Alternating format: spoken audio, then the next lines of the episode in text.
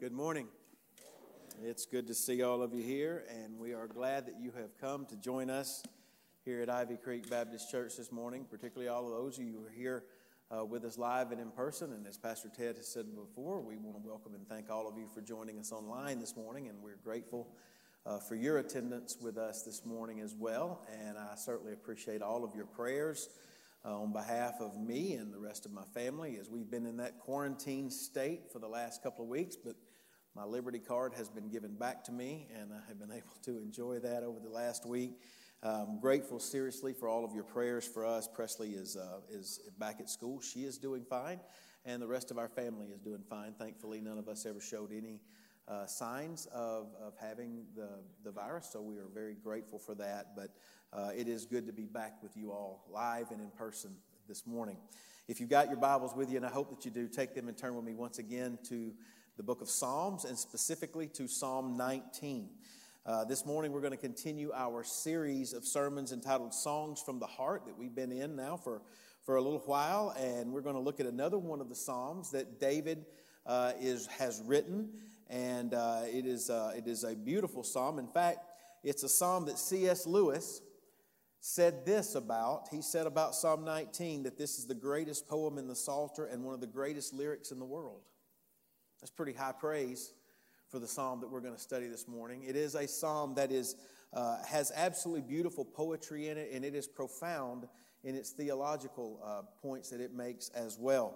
It's a psalm that the way that it begins, it's not too hard to imagine that David might have written it when he was out in the fields near Bethlehem watching after his father's sheep and, and by candlelight as he stared up into the stars and saw everything taking place that he might have written the first part of this psalm because it starts this way The heavens declare the glory of God, and the sky above proclaims his handiwork. It's just, it's just a beautiful way to begin to think about all that the, the world around us says to us about God.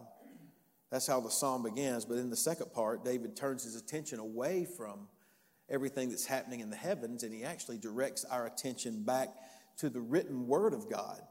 In fact, as we're going to see as we work through, through the text this morning, David describes God's word about how he lists, how he lists out the, the, the, benefits that come from God's word. Well, we see that God's word, the scriptures, become even a greater treasure for us in many respects, especially in how it reveals God to us than the heavens themselves do.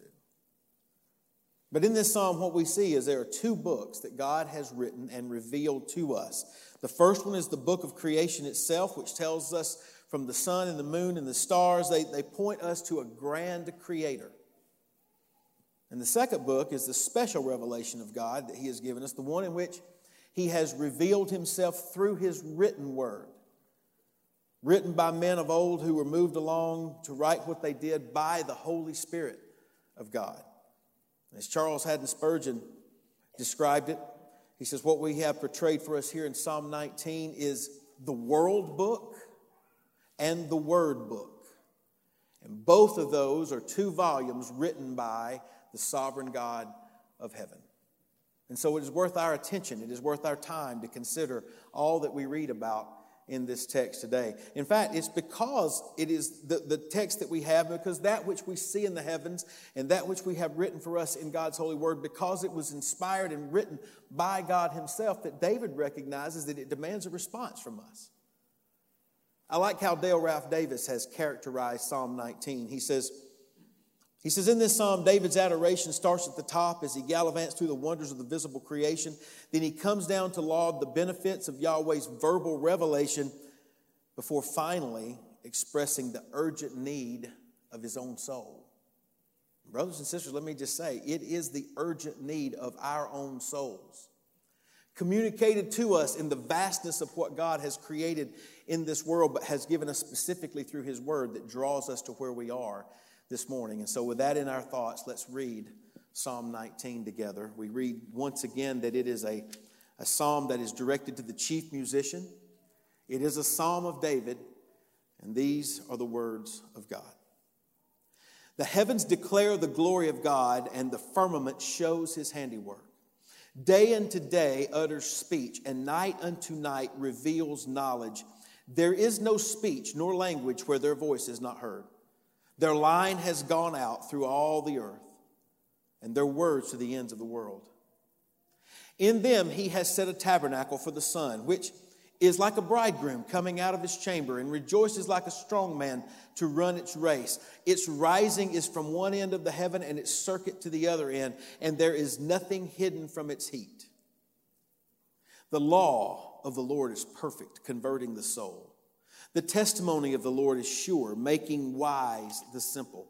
The statutes of the Lord are right, rejoicing the heart. The commandment of the Lord is pure, enlightening the eyes. The fear of the Lord is clean, enduring forever. The judgments of the Lord are true and righteous altogether.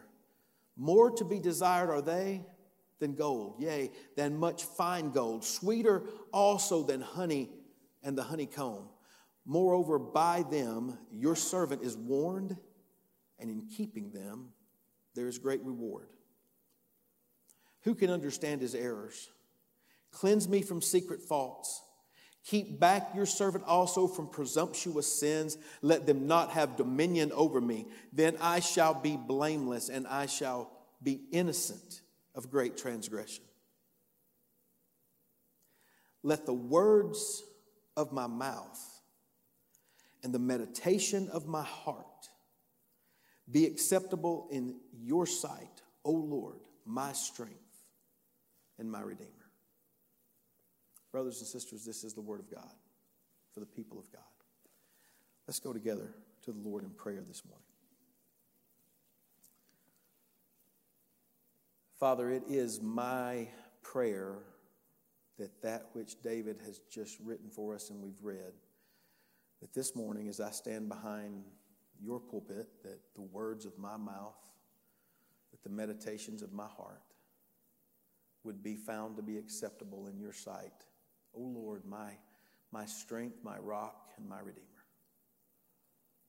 I pray that as we collectively as a people gather around your open word this morning, that the words that you have authored will penetrate the thickness of our skin and in some ways the hardnesses of our hearts, and that it would do a radical work transforming us and moving us and pushing us and drawing us into a deeper relationship with you.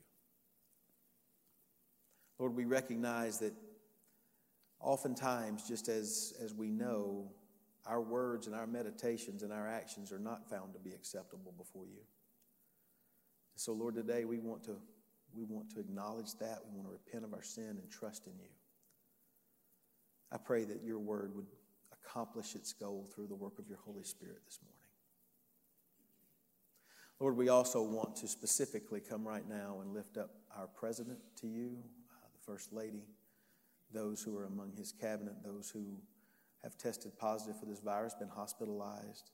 Lord, it is our duty to pray for those that are in leadership over us, and specifically, we pray right now physically for, for them, praying that you might bring healing to their bodies. And, and Father, we recognize that, that those who bear such a great responsibility in front of us and, and for us, Lord, they are human beings just like us. They have souls, they have bodies, they have, they have hurts and wants and needs that Lord, many times we, we do not think about it in that way, but specifically, I pray for the physical needs this morning, and I pray that you might meet them and restore their health. I pray, Lord, that you might also bring them to the place where they would lead us in the way that you would have them to.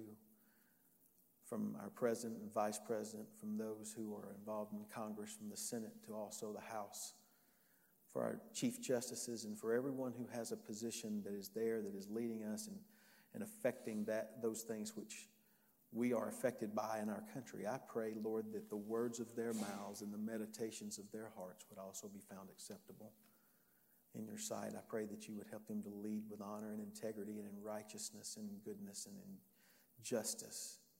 And I pray that that would flow down to your people. So, Lord, we just ask simply that you would inhabit the praises of your people today, but that you would also Show us from your word what you would have us to see and then help us to apply it directly to our lives. We pray these things in Christ's holy name. Amen. You know, before we look at the first part of this psalm, uh, I just want you to consider those last words with me again. In fact, I, I'm really not sure that you can get a proper understanding of what's told to us in the first part of this psalm if you don't really come to grips with the last words of the psalm. So, if, if you memorize scripture or if you haven't ever memorized scripture, go back and memorize this scripture, verse 14. Let the words of my mouth and the meditations of my heart be found acceptable in your sight, O Lord, my strength, my rock, as the ESV puts it, my redeemer. Now, my question just simply is if that were to be the desire of your heart, and the collective desire of all of us in this room and the collective desire of everyone we know. If every man, woman, boy, and girl woke up every morning and the first thing that came to their mind, let the words of my mouth and the meditations of my heart be found acceptable in your sight, O Lord, my rock, my redeemer. Just imagine what a difference that would make in the world in which we live. Imagine how it would change things. I want you to know the internal bickering and the arguing and the tensions that are so prevalent in our society, they would not be atop our headlines if that were the case.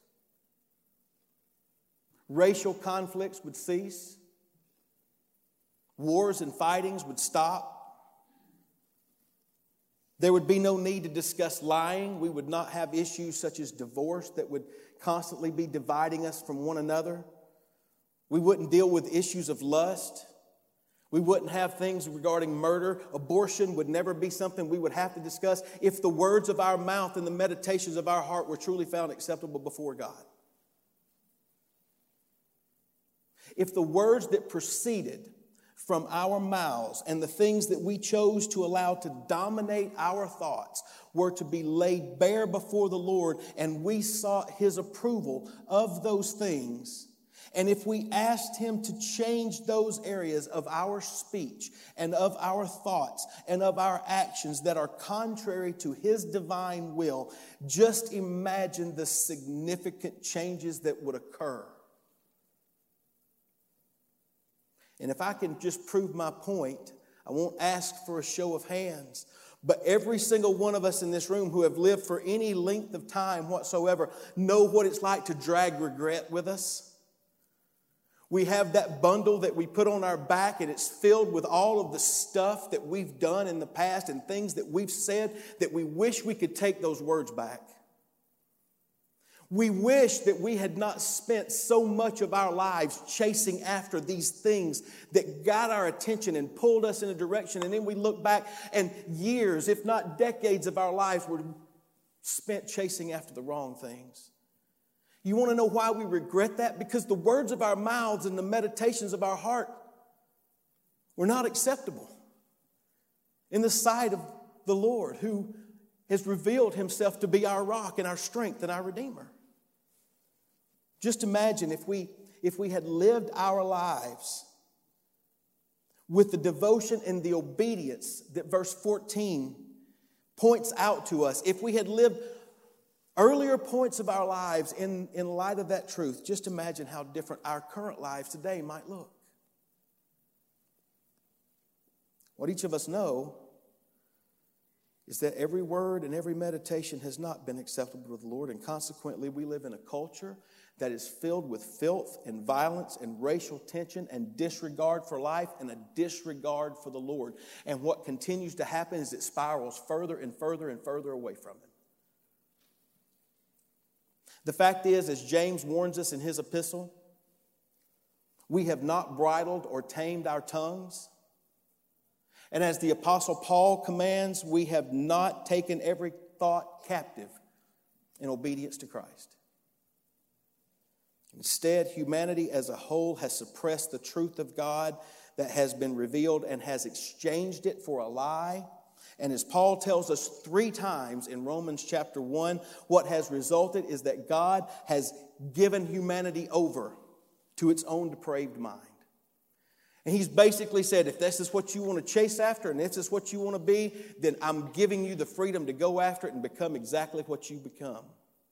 Three times, Paul tells us that in Romans chapter 1. In other words, that which is said, and that which is thought about, and that which is meditated upon, and ultimately acted upon, well, as is evident, those things do not bring glory to the Lord, and they do not honor him, and they certainly do not bring blessing into our lives.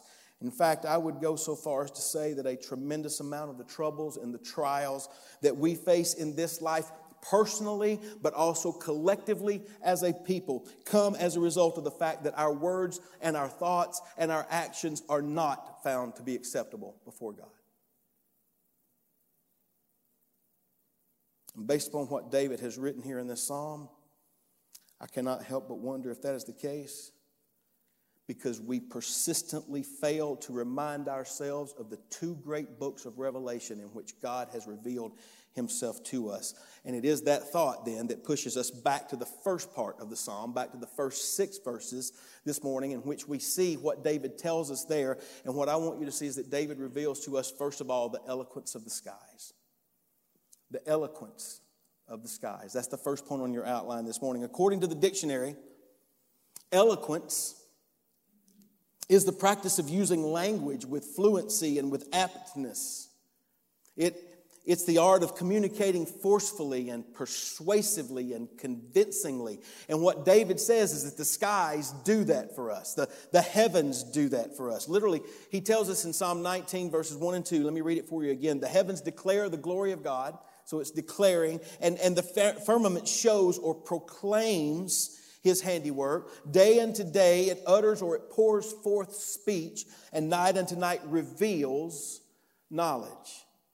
So, so David tells us that there's a declaration, there is a, a, proclamation, there is a revelation, and there is a, a pouring forth of speech that comes from the heavens and from the skies, which offers praise to the Creator. He clearly points us to the eloquence of the skies. Now, we shouldn't be surprised by that. Genesis 1 1 tells us in the beginning, God created the heavens and the earth. And so by examining that which he created, we learn things about God, just as, a, as you could learn what a, about an artist by examining his masterpiece. Just as you would learn about an architect by examining the things that he designs. We learn about the creator by examining his creation and we look at it and it tells us things about him. And David tells us it, it tells us at least two things. The first one, it tells us about the glory of God. The word glory in Hebrew is a word that it, means weight, it means worth of something. So we learn about the weightiness and the worthiness of God by examining His creation. It shows that to us. The firmament displays it, the heavens declare it, day unto day speak of it, night unto night reveals it. In fact, verse 4 tells us that the information that they reveal has gone out into all the farthest corners of the earth, and there's no place that God's glory is not made known. But notice the firmament and the skies also proclaim God's handiwork.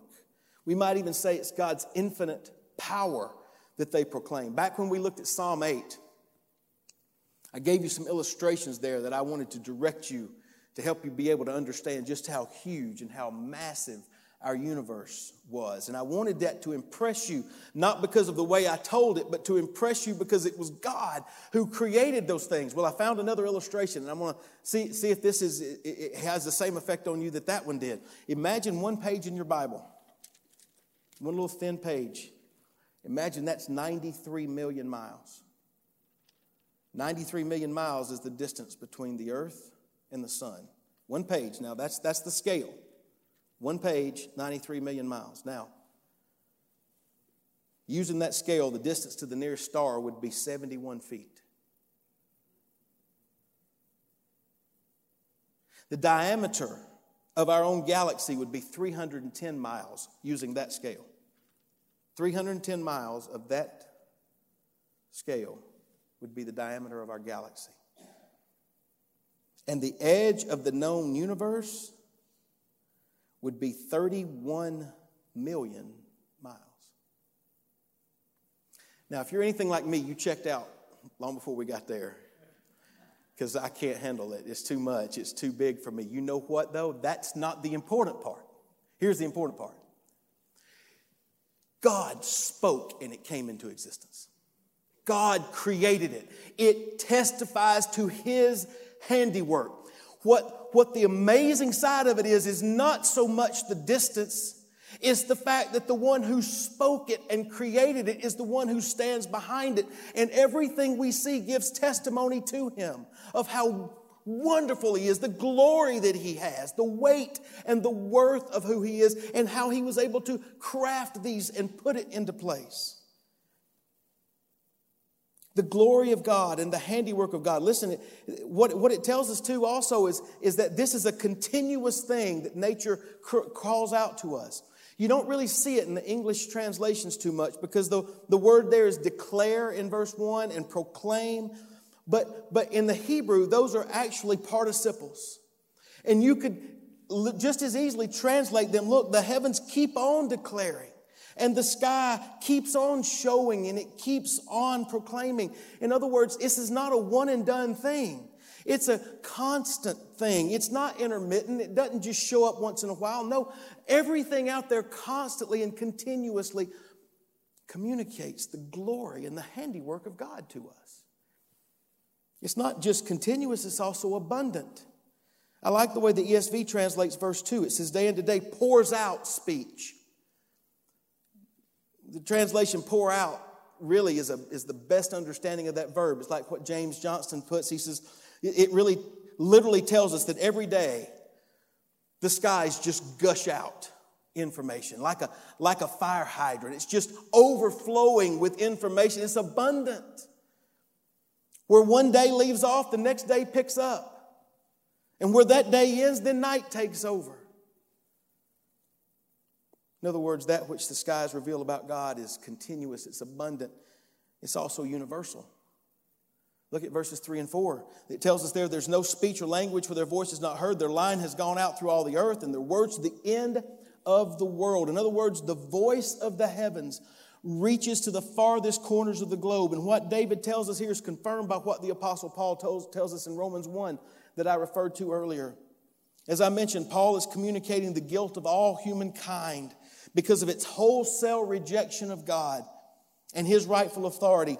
And it is a legitimate gift because, as Paul says in Romans chapter 1, verse 19, what may be known of God is manifest in them, for God has shown it to them.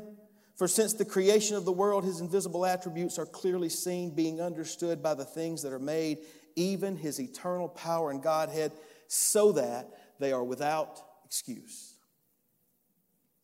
What that means is that in God's general book of Revelation, His glory, His handiwork, His power, His authority, all of that has been clearly shown, and it is shown continuously, it is shown abundantly, and it is shown universally. Then, as if to illustrate his point even further, David provides us with a case study.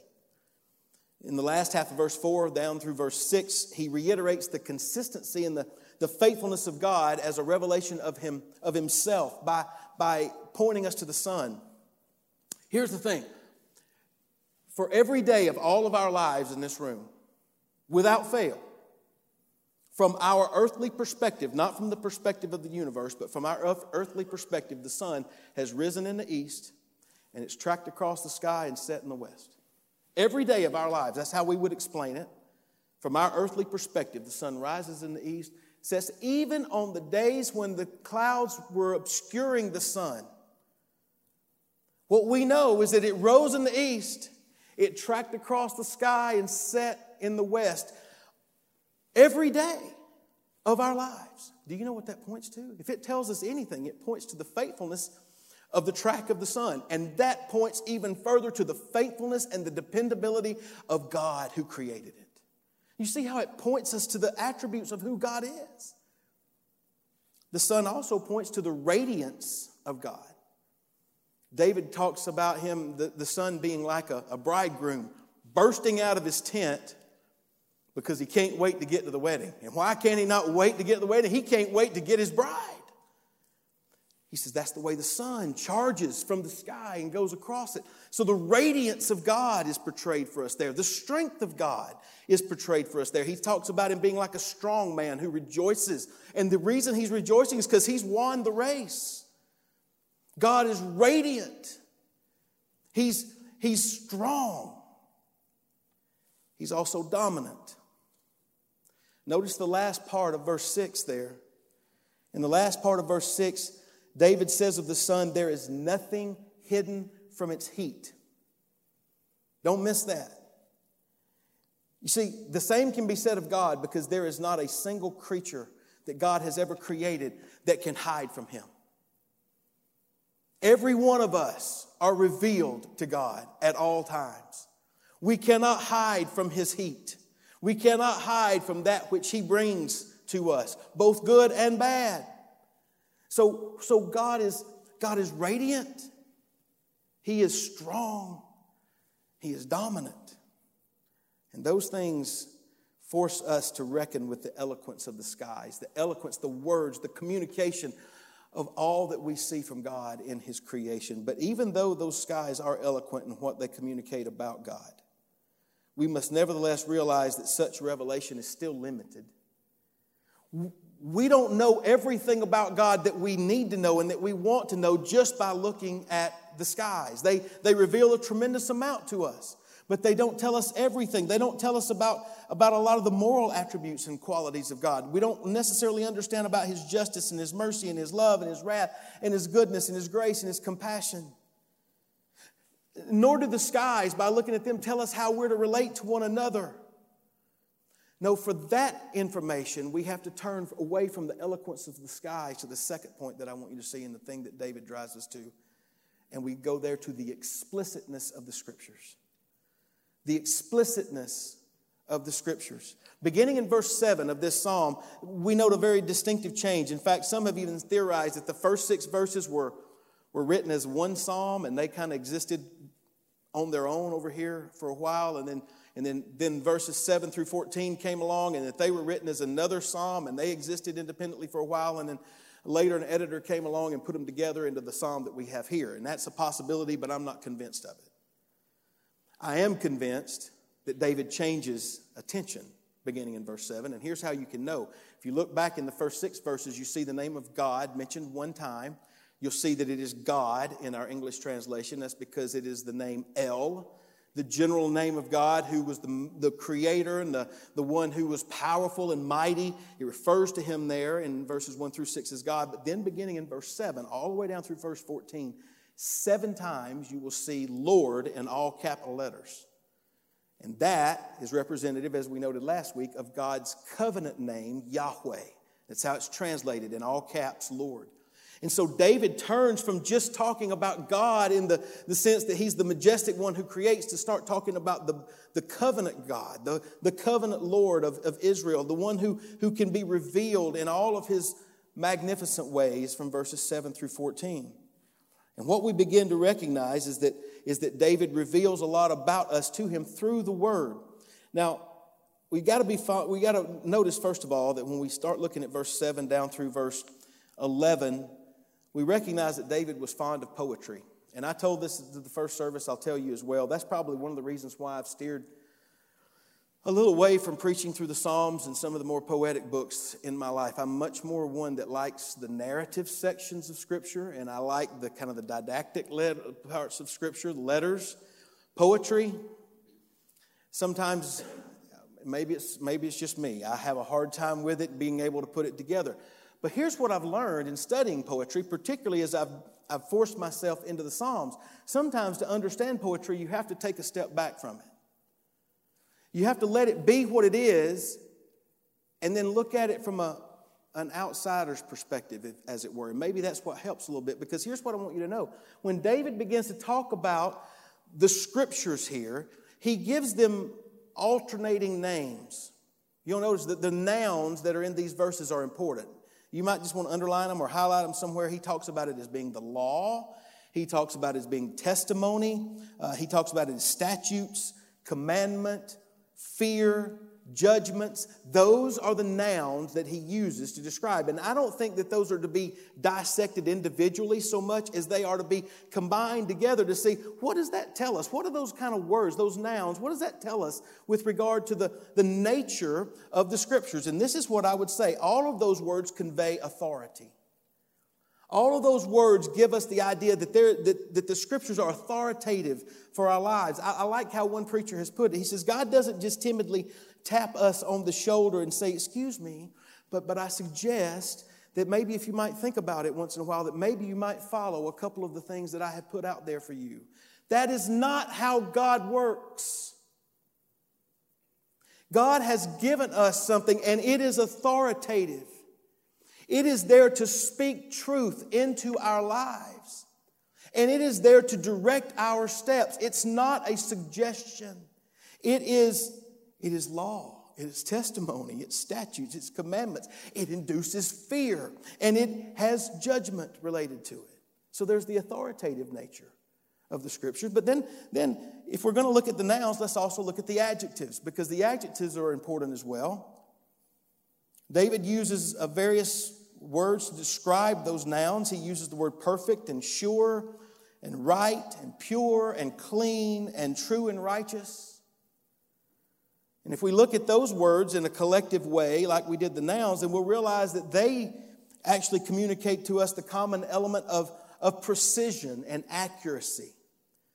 You see, not only is God's word authoritative, but it's, it's precise and it's accurate. It, it's, it, it doesn't contain anything unwholesome, it doesn't contain impurities, it's completely straight, it, it's completely dependable. What God's word does is it, it is it's direct and it's unwavering from the truth. So it's authoritative and it is precise and, and accurate. And then notice the verbs, because the verbs actually convey to us what the benefits of the scriptures are. The verbs, along with their objects, give us an idea of how they benefit us. And so David says that the, that the scriptures are, are, are useful for converting or reviving the soul, for, for making wise the simple, for rejoicing the heart, for enlightening the eyes. We looked at that a few weeks ago. It's the same phrase that we looked at a few weeks ago. It means to bring the sparkle back to our hearts. It's the way that opens up for us the, the answers that we are. And listen, that's the benefits of God's holy word. And we can trust it because it's completely authoritative and completely precise and completely accurate. All those benefits then tell us just how valuable the scriptures are. Verse 10 David says that the scriptures are to be more desired than gold, yea, than more fine gold, sweeter also than the honey and the honeycomb. As one has put it, God's word is the greatest treasure for those who love him. We love the Bible more than we love money, more than fine gold. God's word is our greatest pleasure, sweeter than the finest tasting food, the best smelling perfume, and the most fashionable clothes, and the fastest cars, and the best songs. I put in my own notes, it's better than a 1971 blue Camaro with white racing stripes. The Bible's better than anything. And you know what? Just that statement in and of itself forces us to ask ourselves do I value the Word of God like that? Is God's Word that important to me? That I'm willing to give up everything else to get it? That I'm willing to put aside other things that draw my attention to it so that I can have it? David's words, no matter how you shake them, are convicting words which actually brings us to another attribute of the Word of God that we learn there in verse 11. David, the scriptures tell David tells us that the scriptures are also confrontational. David says, Moreover, by them, in other words, by the scriptures, your servant is warned. And in keeping them, there is a great reward. You see the difference there? There's a warning if you do not treat God's word with with the authority, if you don't respect the authority and the precision and the accuracy of it, if you don't treat it along that way, there is a great warning that comes along with that, that you will, you will transgress the law of God and, and suffer those results. But those who live in its way and walk according to its precepts, there's great reward that follows with that. And so God's word confronts us, it's confrontational. As one has written, God doesn't always come along and pat me on the back and say, Oh, good job, Craig. Great, way to go. Excellent work. Good, good for trying. No. God's word sometimes comes along and slaps me upside my head and says, Boy, you better stop that. Sometimes he comes along and says, That right there is not an option for you. You better start it. God's word is confrontational. And it's not going to let you just sit in where you are and not push you further toward becoming like Christ. As a matter of fact, that's exactly what the writer of Hebrews says in Hebrews 4, verses 12 13. The writer of Hebrews says this The word of God is living and powerful and sharper than any two edged sword, piercing even to the division of soul and spirit and of joints and marrow, and is discerner of the thoughts and the intents of the heart. And there is no creature hidden from his sight, but all things are naked and open to the eyes of him to whom we must give an account. That means me and you. And God's word often serves just like I can't remember. Does the grit of sandpaper, as it gets higher, is that rougher or lower? Which one is it? Higher? It's the highest content at times of sandpaper rubbing against us. It scrapes against who we are and it hurts and it's painful and we don't like it and we push against it. And if we can, we'll, we'll put sunglasses on and hide ourselves from it. But God's word is piercing and it tells us this is what you must deal with. So we see the explicitness of the scriptures. And it reveals God to us. It reveals His character to us. It reveals it with great precision. It reveals truth. It tells us everything that we need pertaining to life and to godliness and to wisdom and to salvation. The scriptures reveal God's divine will for our lives and it warns us against disobedience, which is exactly what David gets to there in verses 12 through 14. I'm going to quickly go through it. I would encourage you to go back and study it more for yourself. But in verse 12, he says this He says, Reveal to me, don't, don't, he, he talks about his hidden sins. And I don't mean the sins that you and I hide, right? Because I, I can build a facade around me and build up a wall, and that way I can live any way I want to over here, and you don't see it because I'm hiding my sins from you. That's not what David is speaking about here. No, he says, Who can understand his errors? Cleanse me from secret faults. It means that there are things that come up in my life sometimes that I'm guilty of, and I didn't even realize I was guilty of that.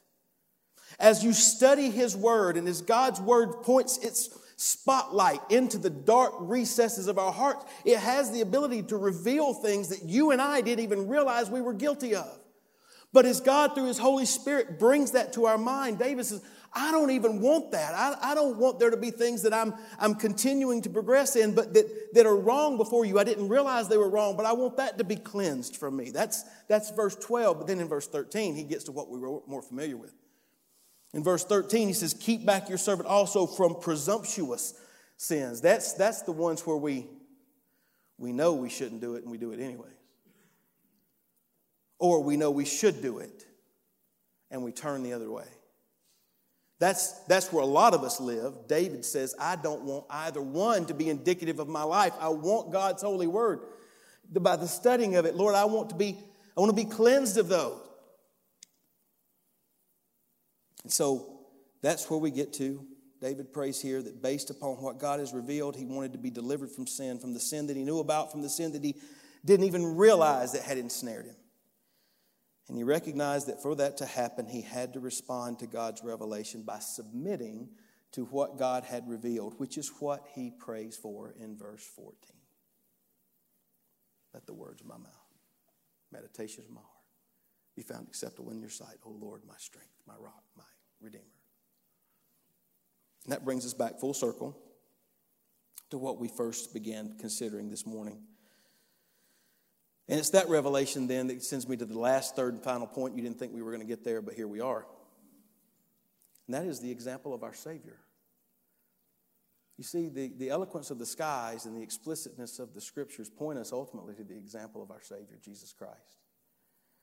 You see, while we know that every word of our mouth and every meditation of our heart has not been found acceptable in the Lord's sight, we do know that Jesus's has been. The Bible tells us specifically, Hebrews 4, verse 15, we do not have a high priest who cannot sympathize with our weaknesses. In fact, he absolutely can sympathize with every single one of our witnesses, but this is what, this is what separates him and sets him apart from you and me Because the rest of that verse says this He was in all points tempted as we are, yet without sin. Completely holy, completely just, completely undefiled, pure. That's Jesus. The Apostle Peter puts it this way For in this you were called, because Christ also suffered for us, leaving us an example that you should follow his steps, who committed no sin, nor was deceit found in his mouth. Jesus himself set the example for us on how we should live. So, so that means that we should follow in his footsteps and live a life of obedience and submission to the one who has revealed himself in the skies and in the scriptures. But Jesus came not to just reveal an example for us, because the example would only continue to point us to our failure and it would give us no victory whatsoever. Jesus came, yes, to give us the example to live the perfect life that we could never live, but he also came to die in the place of rotten, sinning failures just like you and me, whose words have not always been acceptable in God's sight, whose meditations have certainly not been acceptable in God's sight, and whose actions have not been acceptable in God's sight. Jesus the perfect, sinless Son of God who lived a perfect life, died on a cross suffered death in my place and in your place, not just so that he could be our example, but so that he could be our Savior. And it's that thought then that leads me to my sermon in a sentence this morning. You see, because God has revealed himself generally through the skies and specifically through the scriptures, we must submit to God's revelation by facing our sin and trusting in Jesus Christ as our Savior. Here's the question Have you done that? Have you, have you humbled yourself before the Lord Jesus Christ, admitted your sin, placed your unconditional, unreserved, undiluted faith in the crucified and resurrected Savior? Is he Lord? Is he ruler? Is he master over your life? I want you to know there is no there is no greater question that you can ask yourself than that one. Do you praise Him when you see a beautiful sunrise and sunset? Is that the first thing that comes into your mind? Does your heart bubble up with praise and wonder at His majesty revealed in that which He has created? Or do you just simply enjoy that which He has created without ever acknowledging him as sovereign one who has spoke it all into existence? Have you, as Romans 1 talks about, engaged in worshiping the creation rather than the Creator? How about God's Word? As we noted earlier, is it precious to you? Are you a student of it? Does it tend to find its way to a certain location on Sunday afternoon, and that's where you pick it up on Sunday morning?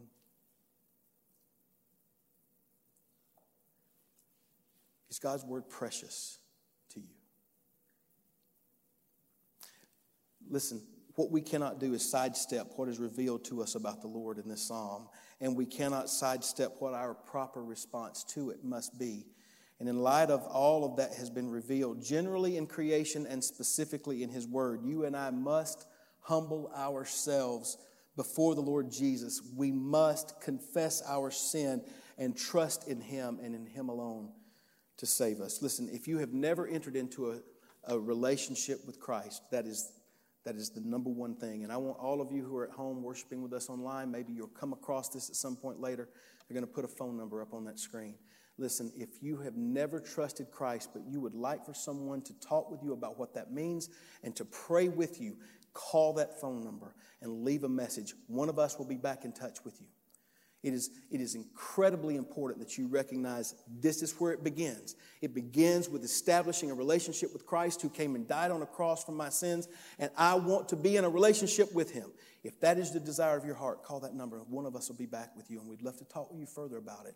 If you're in this room and you find yourself in the same place, there's going to be a couple of us back in these rooms as you leave this morning. Stop and talk with us. Because there's no greater thing that you could ever do than to enter into a relationship with Jesus Christ through humbly acknowledging your sin and your, the necessity of His saving work. If you've done that, if Jesus is your Lord and Savior, then you're your prayer and my prayer must be absolutely, without doubt, every day, Lord, let the words of my mouth and the meditations of my heart be found acceptable in your sight, O Lord, my rock, my redeemer. And all God's people said, Brothers and sisters, this is the word of God, and it is for the people of God. Let's pray together. Lord, we do thank you for your word that you give to us, and we're grateful for how you reveal yourself to us in all the beautiful, wonderful ways in creation. But Lord, we are also immensely grateful because we could never know all that has been revealed to us by looking at the stars and the skies, but what you have revealed to us through your word. We're grateful that that word has power, that it, that it accomplishes great and wonderful and mighty things when we read it and when we study it and when it's proclaimed.